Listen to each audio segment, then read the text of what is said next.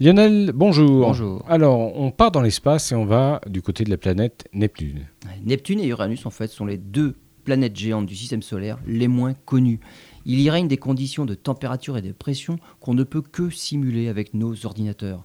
On trouve sur ces planètes des hydrocarbures comme le méthane, l'éthane. Il y a donc beaucoup de molécules à base de carbone. Dans des conditions extrêmes, ce carbone peut prendre différentes formes. Des recherches ont montré qu'avec les conditions qu'on peut trouver sur ces planètes géantes, à une profondeur de 10 000 km sous la surface de l'atmosphère, le méthane subit une transformation qui conduit à la synthèse de diamants. Les noyaux d'Uranus et Neptune peuvent même contenir de grandes quantités de diamants.